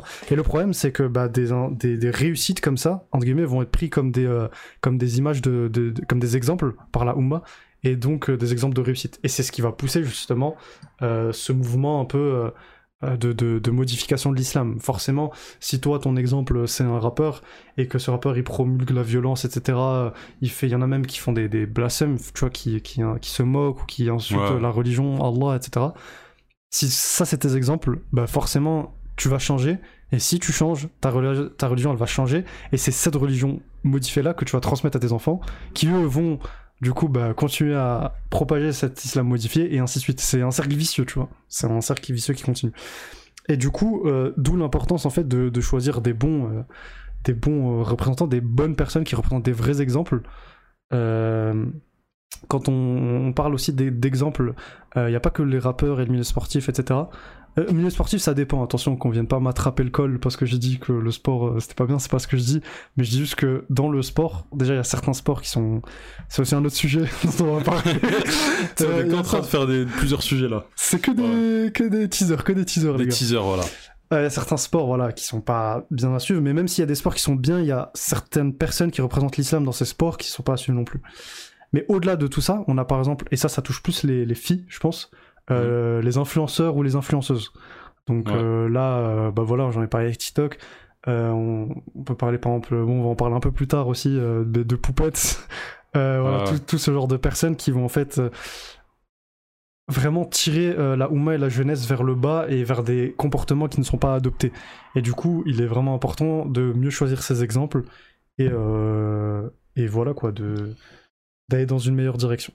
C'est ça. Donc en fait, tu vois qu'au final, les gens qui sont mis en avant dans les médias, ce sont des gens souvent qui ne nous représentent pas, qui ne servent pas notre cause. Et donc du coup, on continue à s'enfoncer. Et ne vous y méprenez pas, Oh, je vais y arriver, je te jure, je lâche pas tant que Ne vous y méprenez pas, c'est volontaire. Parce que par exemple un Medine qui va faire des trucs polémiques qui énerve genre Medine, tu vois, par exemple ce qu'il va dire ça va énerver l'État ou les représentants de l'État, pourtant il va quand même être médiatisé, on va quand même parler de lui, oh Medine il a dit ça, Medine il a dit ça. Par contre des bonnes personnes, tu sais, des bons représentants de l'islam qui vont dire aussi des trucs qui énervent l'État, mais par contre tu sais il n'y a rien de mauvais à pointer profondément, ils vont être moins médiatisés. Tu vois ce que je veux dire? Ouais, même si c'est pour parler en mal, ils vont moins l'afficher parce que ça met quand même une image de cette personne, tu vois. Ouais. Pour donner l'exemple, quand il y a eu les polémiques avec l'Abaya, justement, il y avait des... Je crois qu'ils parlaient de certains prédicateurs et tout, qui donnaient un peu des solutions, voilà, pour éviter ces interdictions. Et du coup, forcément, ça énerve l'État et tout, ce genre de choses. Et pourtant, ces gens, ils n'étaient pas cités, ils n'étaient pas nommés. Parce que du coup, tu pouvais aller consulter leur contenu, etc. C'était flouté, on disait, voilà, tel individu, ah, on peut voir que sur les réseaux, il préconise aux filles de s'habiller comme ci, comme ça. C'était le cas, par exemple, de la voie droite. Je sais pas si tu te rappelles, quand justement la loi sur le séparatisme est sortie, ils avaient tenté, en fait, de ban le site et tout. Mais vu qu'il était, je crois, hébergé en dehors de France, c'était très compliqué. Et en fait, ils avaient pris des extraits comme ça d'un imam qui parlait de pudeur, ces choses-là, des choses qui sont totalement normales en fait en islam. Et même tu prends d'autres religions dans le catholicisme, etc. Ils vont parler comme ça de ces notions-là. Mais du coup, ils ont essayé de diaboliser le discours. Et en fait, quand tu vas écouter au final ce que dit cet imam, tu vois que ça n'a rien à voir en fait. Ouais, mais même, on a plus flagrant aussi, quand justement le journaliste, je vois de quel extrait tu parles, quand le journaliste lui demande alors est-ce qu'on a justement une incitation au djihad, au terrorisme, etc. Le spécialiste, qu'est-ce qu'il dit? Il dit bah non, en fait, il n'y a pas d'incitation au djihad, au terrorisme, qui est dit clairement, mais effectivement, on peut, tu vois, ils cherchent un peu à trouver. Ouais, ils cherchent la petite. Ils n'ont rien trouvé, donc ils vont chercher à diaboliser par des termes en mode, voilà, c'est peut-être implicite ou ce genre de choses. Ouais. Alors que pourtant, ces frères, machallah, de la voie droite, ils ont fait beaucoup de contenu justement contre l'intégrisme, le terrorisme. Mais comme souvent, voilà, on va pas parler de ces choses-là et plutôt parler des sujets qui intéressent la scène médiatique. Okay. Exactement. Je crois qu'on a parlé là de nos différentes parties, moi, maintenant. Ouais, on a terminé. Est-ce que, du coup, peut-être dans les viewers... Yes, on passe sur le chat, donc voilà. Qu'est-ce que vous en avez pensé? On n'arrive plus à parler. Qu'est-ce que vous avez pensé du coup? Si vous avez des petits messages, des remarques, si on a fait des erreurs, si ou des détails à nous à pointer et tout, n'hésitez pas. Il y a toujours quelqu'un à me dire. On est combien juste dans le stream? Là, il y a 4 personnes. Ok. Bon, je vous propose, on reste encore on attend s'il y a des messages, s'il n'y a rien, on passe à la suite, on passe aux actus. Juste après, il y a les actus, et après, ce sera la fin, Inch'Allah. Soyez pas timide, surtout, enfin, vous pressez pas, vous battez pas pour parler. Hein. J'ai raté toute la dernière partie, j'avais plus de co. Ah, mince. Il y aura, pour les frères qui ont raté des parties et tout, il y aura une rediff. Et en plus, on va retravailler certaines parties... sous forme de vidéo, c'est pour ça, allez vous abonner aux différentes chaînes et aux différents médias qu'on vous a donné. Ouais, alors très bonne question de Nazaf94, la conclusion en fait, si tu veux en fait ce podcast, on fait un état des lieux, c'est-à-dire en fait on identifie un peu voilà, les tendances politiques, la situation des musulmans en France, l'immigration, comment c'est venu, tout ça. C'est un peu une intro dans une géante dissertation. Voilà, c'est ça, et en fait si tu veux dans ce podcast, on a énuméré plein de problèmes, comme par exemple la mauvaise représentation des musulmans dans les médias, le terrorisme, le wokisme, l'islamo-gauchisme, etc. Et donc il y a plein de la question identitaire, tout ça, il y a plein de problèmes comme ça, et donc aussi plusieurs solutions alternatives, et Inch'Allah dans les prochains podcasts du coup on en parlera. C'est parti, les actus. Première actu, Mohamed, je te laisse parler. Première actu, on va parler des catastrophes qu'il y a eu au Maghreb. Malheureusement, y a eu du coup en premier le séisme au Maroc, donc qui s'est produit l'épicentre près de Al Haouz et qui ensuite s'est diffusé. Aux dernières nouvelles, je crois qu'on a 2900 morts et 5530 blessés. Wow, c'est énorme. Ouais, c'est énorme. Qu'Allah les aide, Amin. Effectivement. Et en plus de ça, s'est ajouté ensuite les inondations dues à la tempête en Libye. Et j'ai pas les chiffres sous les yeux, ça, mais je crois que c'était... déjà, aux dernières nouvelles, quand j'ai vu, c'était plus de 20 000 disparus et 10 000 morts. C'est énorme, c'est vraiment... 20 000 disparus, 10 000 morts. La dernière fois que j'ai regardé, hein. Donc ça doit être... Ah, frérot, c'est des chiffres de guerre, ça. Ouais, c'est vraiment énorme. Donc Allah les guide, on espère qu'ils aient tous l'aide dont ils aient besoin. Amen. Et à ce sujet, bien sûr, on va un peu discuter d'un léger sujet lié à ça. C'est que, d'ailleurs, ce que je vais énumérer là, en fait, on l'a aussi vu quand il y a eu les tremblements de terre en Turquie. Il y a des gens en fait qui ont sauté sur l'occasion pour directement dire que c'était une punition d'Allah, que voilà, à cause de la débauche dans certaines villes, ce genre de choses. C'est vrai que certaines catastrophes naturelles, quand je dis catastrophes naturelles, c'est-à-dire dans le sens tremblement de terre dû, enfin voilà, pas un truc humain, mais bien sûr que toutes les catastrophes naturelles sont faites par Allah, quoi. On sait que certaines catastrophes naturelles sont envoyés par exemple pour punition, on a des exemples dans le Coran, dans des hadiths, etc. Ouais. Mais il y a un moment pour tout, et effectivement, la bienséance fait qu'on évite en général de directement accuser un peuple ou de parler de punition d'Allah, de châtiment, quand les corps sont encore chauds et il y a encore des gens qui cherchent leurs proches dans les décombres, etc. On attend un peu, d'ailleurs, il y avait une... il y avait Cheikh Harouhaili, il en a parlé, parce que des gens lui ont posé des questions à ce sujet. Ok. Et il a dit quoi d'ailleurs? Je suis intéressé. Il avait répondu en 3 parties, je me rappelle pas tout exactement, mais encore une fois, comme d'hab, on vous donnera des précisions à travers les réseaux, etc., quand je retrouverai l'info. Mais il disait que quand il y a ce type de catastrophe, il y a 3 types de personnes, tu vois, et 3 comportements auxquels il faut faire attention. Il y a ceux qui justement nient que ça peut venir d'Allah, donc ceux qui disent que c'est qu'une catastrophe naturelle, il n'y a aucune raison que ça vienne d'Allah, etc. Donc ça, c'est pas le cas, on sait que tout vient d'Allah, etc., que ce soit bon ou mauvais.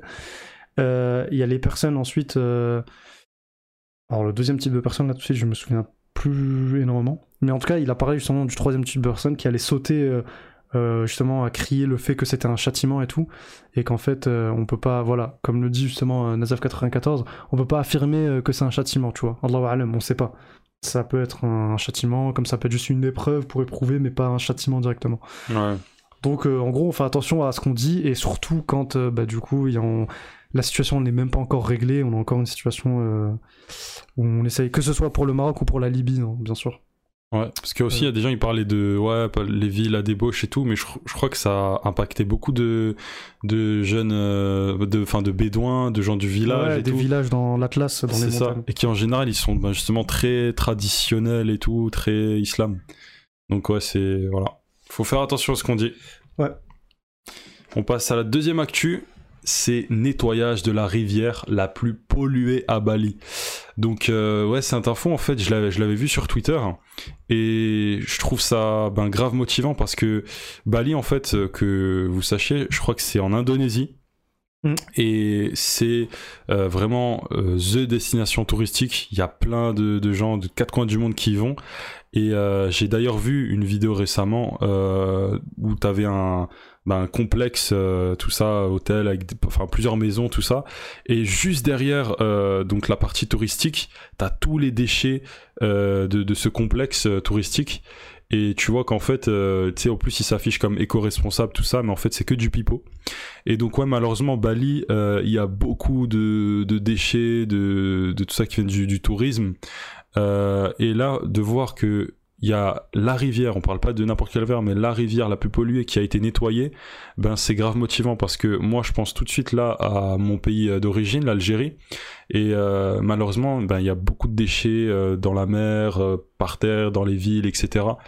Et même des fois, tu vas dire à des gens, mais ne jette pas. Et il va te dire, ah, mais c'est bon, c'est comme ça. Ouais. Et comme si ça y est, c'est trop tard. Alors que non, regarde, là, déjà, c'est haram, tu prends des péchés en jetant des déchets. Ouais. Mais en plus de ça, c'est jamais trop tard. Tu peux toujours nettoyer, etc. Et au plus, moi, je vois une merveilleuse opportunité, en fait, pour créer de l'emploi, qu'il y ait des éboueurs, etc. Je crois que c'est terminé, vu les trucs. Le nettoyage, ouais. Justement, est terminé de la rivière.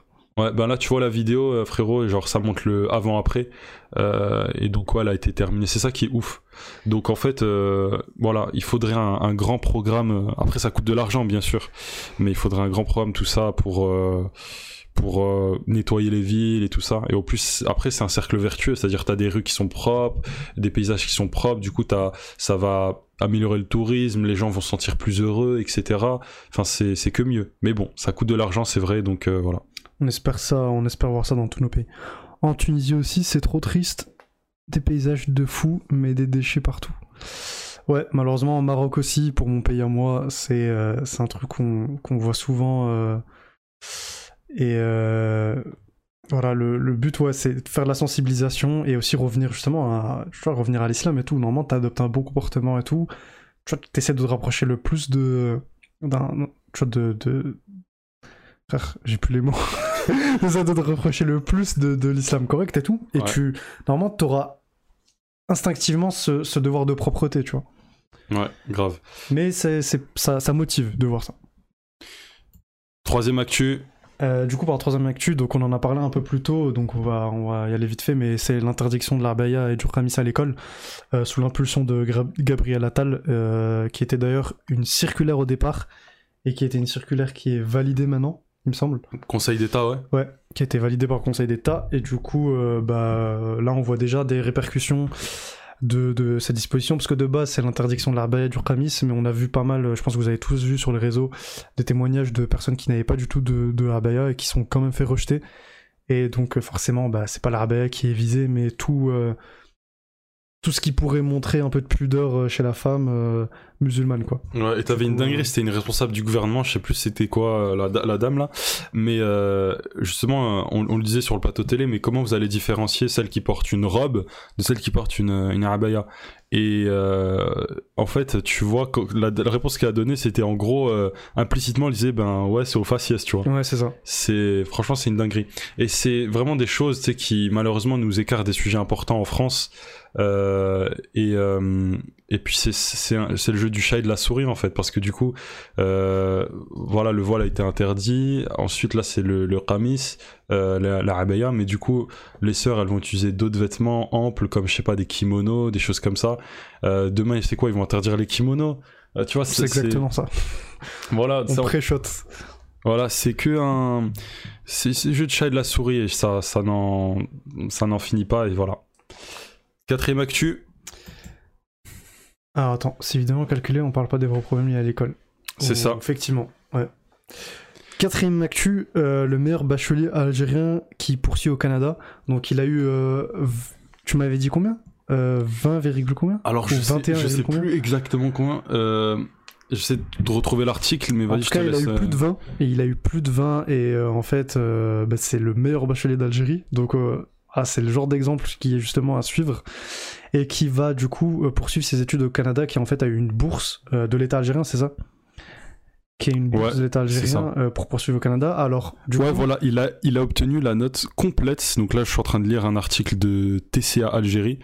Il a obtenu la note complète 20 sur 20 dans 5 matières: mathématiques, langue arabe, physique, anglais et histoire-géographie. Sa plus mauvaise entre guillemets note est un 18 sur 20 obtenu en langue française. Mashallah. C'est vraiment, c'est impressionnant. Ouais. Et après, alors là, c'est une actu positive, mais ça peut prendre deux routes, tu vois. Et c'est ça. En discutant entre nous, elle a une bourse pour étudier au Canada. Alors c'est très bien et tout. Voilà, il peut aller étudier au Canada et tout. Mais après, il y a deux solutions. Donc, comme on en a parlé, l'immigration, les gens qui s'installent justement, il peut soit accumuler des connaissances, avoir des diplômes, bam, ingénieur, médecin, ce que vous voulez, et rester au Canada. Et malheureusement, du coup, il sera plus utile pour nos pays, tu vois, pour le coup l'Algérie. Ou alors, il peut faire le master move, aller au Canada, bam, accumuler des connaissances, du savoir, de l'expérience, revenir en Algérie et faire profiter le pays de tout ça. Donc c'est là où on voit où en fait il peut avoir deux conclusions à cette histoire. Mais du coup voilà, il faut plus de gens comme ce bachelier. D'ailleurs c'est quoi son nom, prénom? Faut qu'on le... ouais, c'est... tac... il s'appelle Mohamed Lamine Ben Kedash. Moi il est en français, il est pas en arabe, ouais. Son prénom, mais du coup voilà, c'est ça. Du coup voilà, le petit Mohamed... On espère que tu vas faire un retour en Algérie et faire profiter ensuite l'Algérie de tes diplômes. Et donc il est parti donc au Canada. Il a pu s'inscrire à la prestigieuse Toronto Metropolitan University. Et en fait, ce qu'il y a de particulier avec cette université, c'est que le directeur est un Algérien. Et je savais pas ça. Je viens de lire l'article, j'ai l'article sous les yeux. Et en fait, du coup, ça l'a beaucoup facilité dans les formalités, tu sais, pour le faire venir et tout. Et en fait, c'est celui qu'on voit à l'image là à gauche, c'est lui en fait. Donc, c'est-à-dire à l'aéroport en personne, il l'a accueilli, il l'a pris avec lui et tout. Et donc j'aime grave ça, c'est cette solidarité algérienne et tout, et qu'on peut avoir aussi au Maroc, tout ça, même entre musulmans, c'est grave bien, tu vois. Et au plus, autre anecdote aussi, je crois qu'il est hafid du Coran.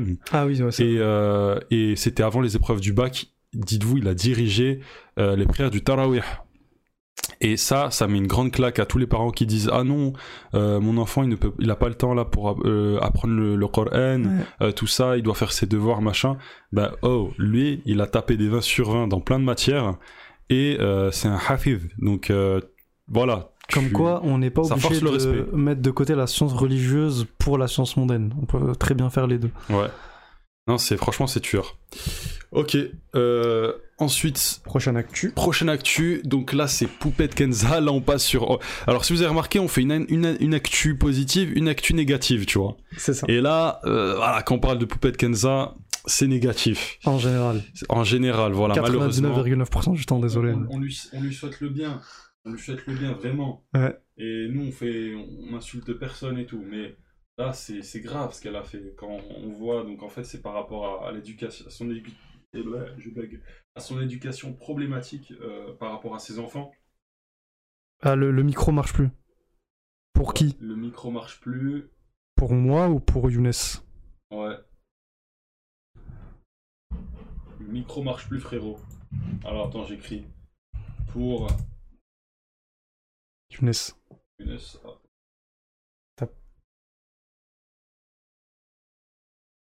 Est-ce que... Ah bah moi écoute, s'il y a bien le signal, hein. Alors, ça apparaît bien là. Il y a dû avoir un petit bug, mais je pense que non. Un petit bug, ouais. Si le problème se persiste, tu lui dis, dis-moi du coup si on entend pas. Si le problème il persiste, on entend de loin. Ah, on entend de loin, c'est quoi, je vais me rapprocher.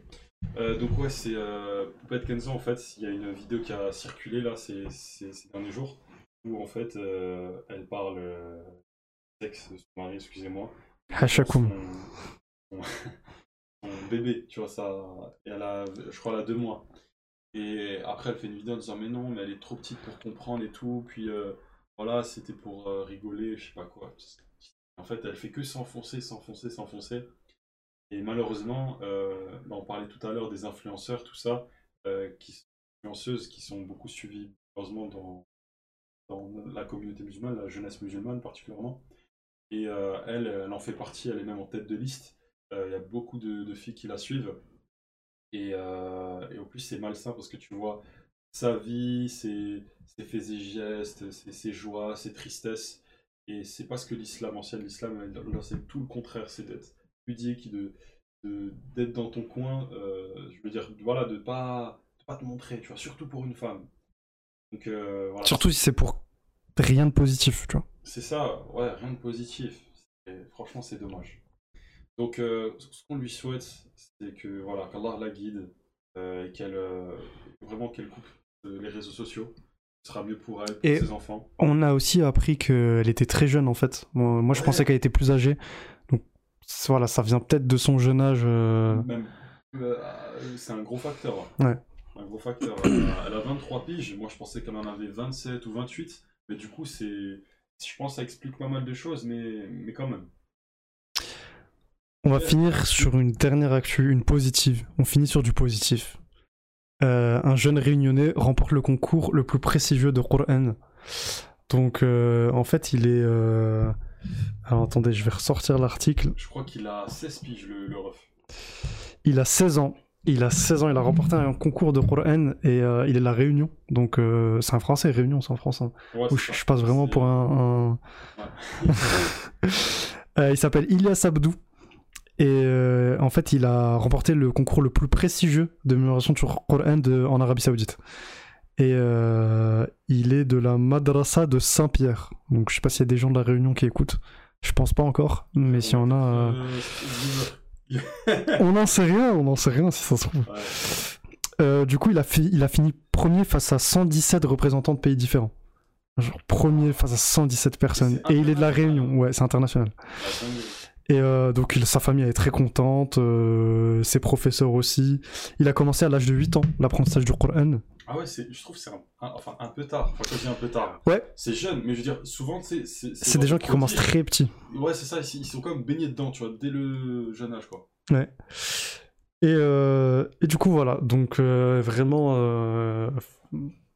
Allah Ibarek, on devrait tous essayer d'atteindre ce niveau. C'est ça. Et voilà, c'est la petite dernière actu pour aujourd'hui. Comme on a de l'ambition pour Dunia, pour le travail, etc., il faut qu'on en ait encore plus dans la religion. Et même si tu n'atteins pas tes objectifs, c'est pas grave. Essaye d'aller le plus loin que possible, tu vois. Parce qu'il y a une phrase que j'aime beaucoup, et qui n'est pas d'un musulman d'ailleurs, mais d'Oscar Wilde. Et il dit quoi? Il dit en gros, vise toujours la lune, car même en cas d'échec, tu atterriras dans les étoiles. Et donc c'est ça qu'il faut retenir, c'est vise toujours haut, même si tu n'atteins pas ton objectif, tu auras au moins progressé, tu seras allé de l'avant, parce que si tu n'as pas d'objectif maintenant, tu vas encore moins faire d'efforts en fait, c'est logique. Tu me fais penser à une autre phrase, bon là c'était plus dans le cadre du sport, de l'aspect physique, mais tu sais de Socrate qui c'est une honte pour un homme de mourir sans avoir vu de quoi son corps est capable, tu vois. Ouais. Et moi je dis qu'en fait ça s'étend à plein de domaines, tu vois. Que ce soit donc la science mondaine ou même la science religieuse, tu vois, ce serait une honte de dire tu meurs et t'as pas fait de ton mieux, en gros, t'as pas fait de ton mieux. Ça. Du coup, donc effectivement, ouais, c'est vraiment un truc sur lequel on doit tous essayer de pousser. Mais d'ailleurs, le sujet de l'ambition, c'est un sujet, je fais des teasers en boucle, mais c'est un sujet dont on va parler aussi. Ça, on a concocté une liste, les refs, elle est franchement, il y a plein de sujets hyper intéressants. Et d'ailleurs, ce qu'on va faire là tout de suite, c'est que vu qu'on a terminé les actus et tout ça, on va vous demander, ouais, beaucoup d'idées, on va vous proposer 2 sujets pour le prochain podcast. Alors attention, nous on fait un podcast tous les 2 semaines, c'est-à-dire là le prochain, ce sera pas la semaine prochaine, mais le lundi d'après. Donc c'est quoi? C'est le combien, Mohamed? J'ai pas de calendrier sous les yeux. On sera le 2 octobre. Donc ouais. Vous pouvez déjà noter cette date. De toute façon, si vous êtes sur les réseaux sociaux, voilà, vous serez connectés, vous verrez. Lundi 2 octobre, on aura un podcast déjà qui est prévu, c'est sur le développement personnel. Donc en gros, le danger que ça représente, parce qu'en fait, il y a une idéologie derrière qui est du coup pas du tout compatible en fait, avec les principes de notre religion, l'islam. Et malheureusement, il y a beaucoup de jeunes qui sont dedans. Et même nous, hein, en vérité, on a été influencés par ça, hein, ouais, à un moment donné dans notre vie. Et aujourd'hui, on s'en rend compte, tout ça. Et donc c'est pour ça qu'on a jugé intéressant d'en parler comme 2e sujet. Mais du coup, là, on va faire un sondage entre 2 sujets. Le premier, c'est l'art de gouverner. On va parler de quoi dans ce sujet-là? On va parler de Machiavel avec sa théorie de la politique, tout ça. Donc il y a un Italien qui a écrit à ce sujet-là sur gouverner, sur les vices de l'homme en fait dans la gouvernance, etc. Et on parlera aussi d'autres choses sur comment gouverner, et je trouve que c'est intéressant parce que ça montre un peu la pensée politique, tu vois. Et donc les côtés bons, les côtés mauvais d'un dirigeant. Donc vous avez ce premier sujet là, et le deuxième c'est la théorie de la Asabiyya. Donc la Asabiyya, c'est quoi? C'est une théorie qui est connue, fameuse, d'Ibn Khaldoun, qui est un historien arabe du 14e siècle. Et en gros, sa théorie, c'est elle explique comment un État se crée, se développe, puis chute. Et donc, ce qui est intéressant, c'est qu'il parle des signes de décadence d'une civilisation, tout ça. Et ça peut refléter notre société d'aujourd'hui. On peut voir des signes de décadence, etc. Donc, c'est très, très intéressant à lire. Une lecture très intéressante. La Muqaddima, c'est son ouvrage, hein, l'introduction en français. Et donc voilà, on vous laisse ce choix là. Donc dites-nous dans le stream, je sais que vous n'êtes pas beaucoup, mais voilà, dites-nous 1, art de gouverner, et 2, la théorie de la Asabiyya. Et du coup, comme ça on va départager, et du coup ce sera le sujet du podcast dans 1 mois. En tout cas, merci de nous avoir écoutés. Merci de nous avoir écoutés. Cette fin de live est catastrophique, mais on a quand même, ça arrive à la fin, tu vois. Là on est en train de se battre pour un micro, là, je vous explique. Ouais, sur un micro, c'est, je sais pas pourquoi l'autre ne répond plus. Et voilà, barakallahu fikum. Salam alaikum. Salam alaikum.